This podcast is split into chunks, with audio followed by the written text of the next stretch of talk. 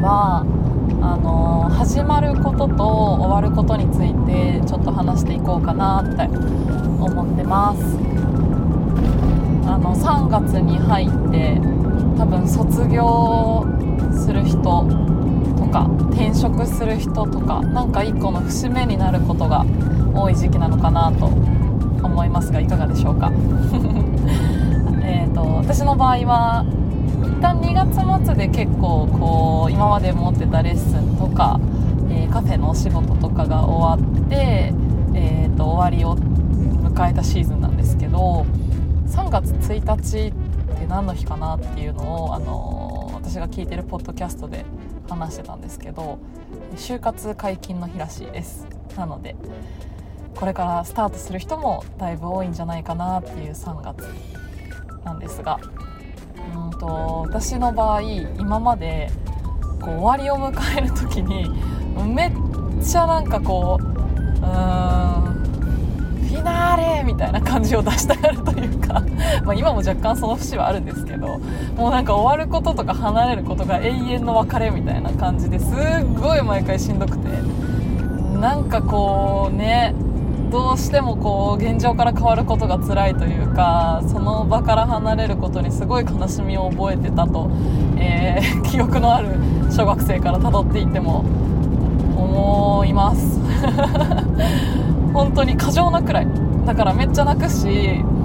そのねこう1週間1ヶ月前ぐらいからずっとそのことばっかり考えてるし、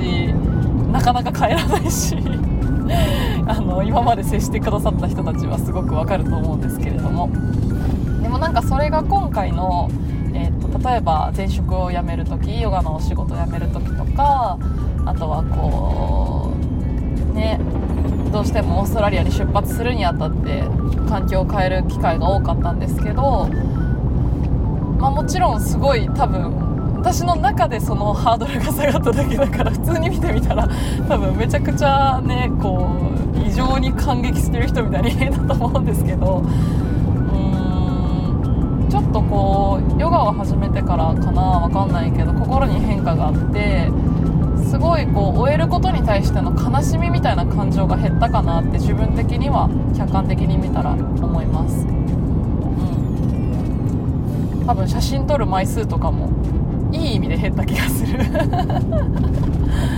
だけどこうね一つ一つをこう大切に取っておく、思いやりとして取っておくっていうのはもちろん今までと変わらないんですけど、新しいことへの楽しみの方が目を向けられるようになったからかなって思います。そうだね、だからなんかこう永遠の別れみたいに今までは思ってたけど、本当に大切な人ずっとつながってるっていうのが周りの人を見てても分かったし、そういう関係性を持ってる人に多分たくさん出会えるようになったからこそ、私自身がどっかに行ったりとかまたちょっと連絡取らなくなったりしても、なんかふとした瞬間にまた会えるだろうなって多分安心感がきっと生まれたからこその心境の変化かと自分の中ではなんか解釈してます。はい、多分周りの方も自分も含めておそらくこの3月4月にかけていろいろと変化が多い時期かなと思うんですけど、やっぱりそういう時こそ心も体も結構頑張りやすい時期だと思うので、そこをこうしなやかに穏やかに進んでいけるような、心づくりっていうのかな、心と体づくりっていうのを、それがヨガであってもいいし、もちろん他の方法でもいいと思うので、なんかみんなが取り入れていけたらすごいいいスタートがきっと新生活で切れるんじゃないかと考えてます。逆にこういうことやるとすごい変化に対応しやすいよとかね、あったら教えてほしいです。多分これからオーストラリアに行ったらすごくライフスタイルが変わるから、こんなこと言ってるけど対応しきれないぐらいのことがいっぱい起きるんじゃないかと思いますが、まあ、そこも楽しんで、うまくいかなかったらねやめればいい話だしそれはそれということで考えてるので、ぜひおすすめの方法があったら教えてください。はい、じゃあそんな感じで今回は終わりにしていきたいと思います。お聞きいただきありがとうございました。今日も素敵な一日をお過ごしください。ありがとうございました。